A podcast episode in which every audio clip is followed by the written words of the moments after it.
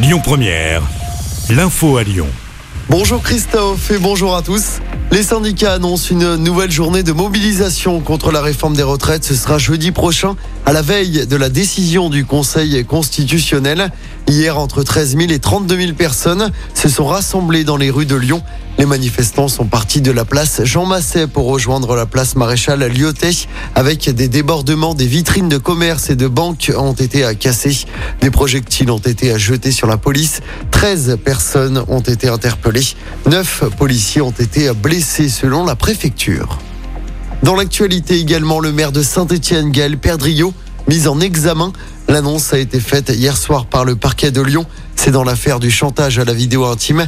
Il est soupçonné d'avoir voulu déstabiliser un adversaire politique. Il nie les faits. Il a été placé sous contrôle judiciaire.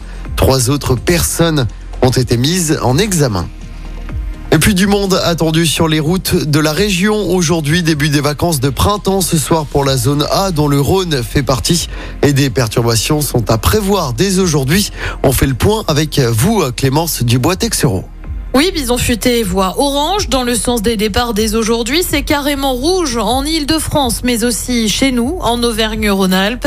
Si notre zone est en vacances ce soir, c'est aussi combiné au week-end de 2-3 jours pour tout le monde avec le lundi de Pâques. Euh, conséquence des perturbations sont à prévoir sur la 7 de Lyon, direction le sud de la France. Euh, Bison Futé annonce un trafic dense entre midi et minuit, saturé entre 18h et 22h.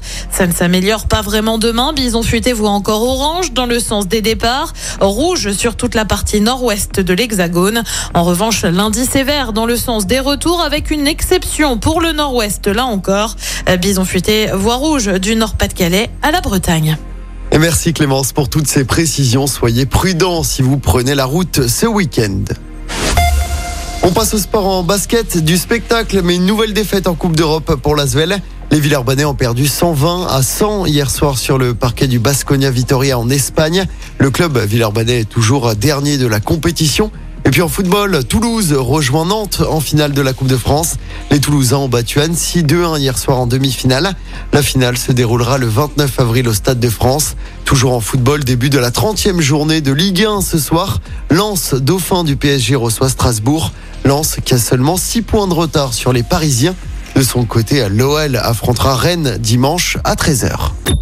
Écoutez votre radio Lyon Première en direct sur l'application Lyon Première, lyonpremière.fr et bien sûr à Lyon sur 90.2 FM et en DAB+. Lyon Première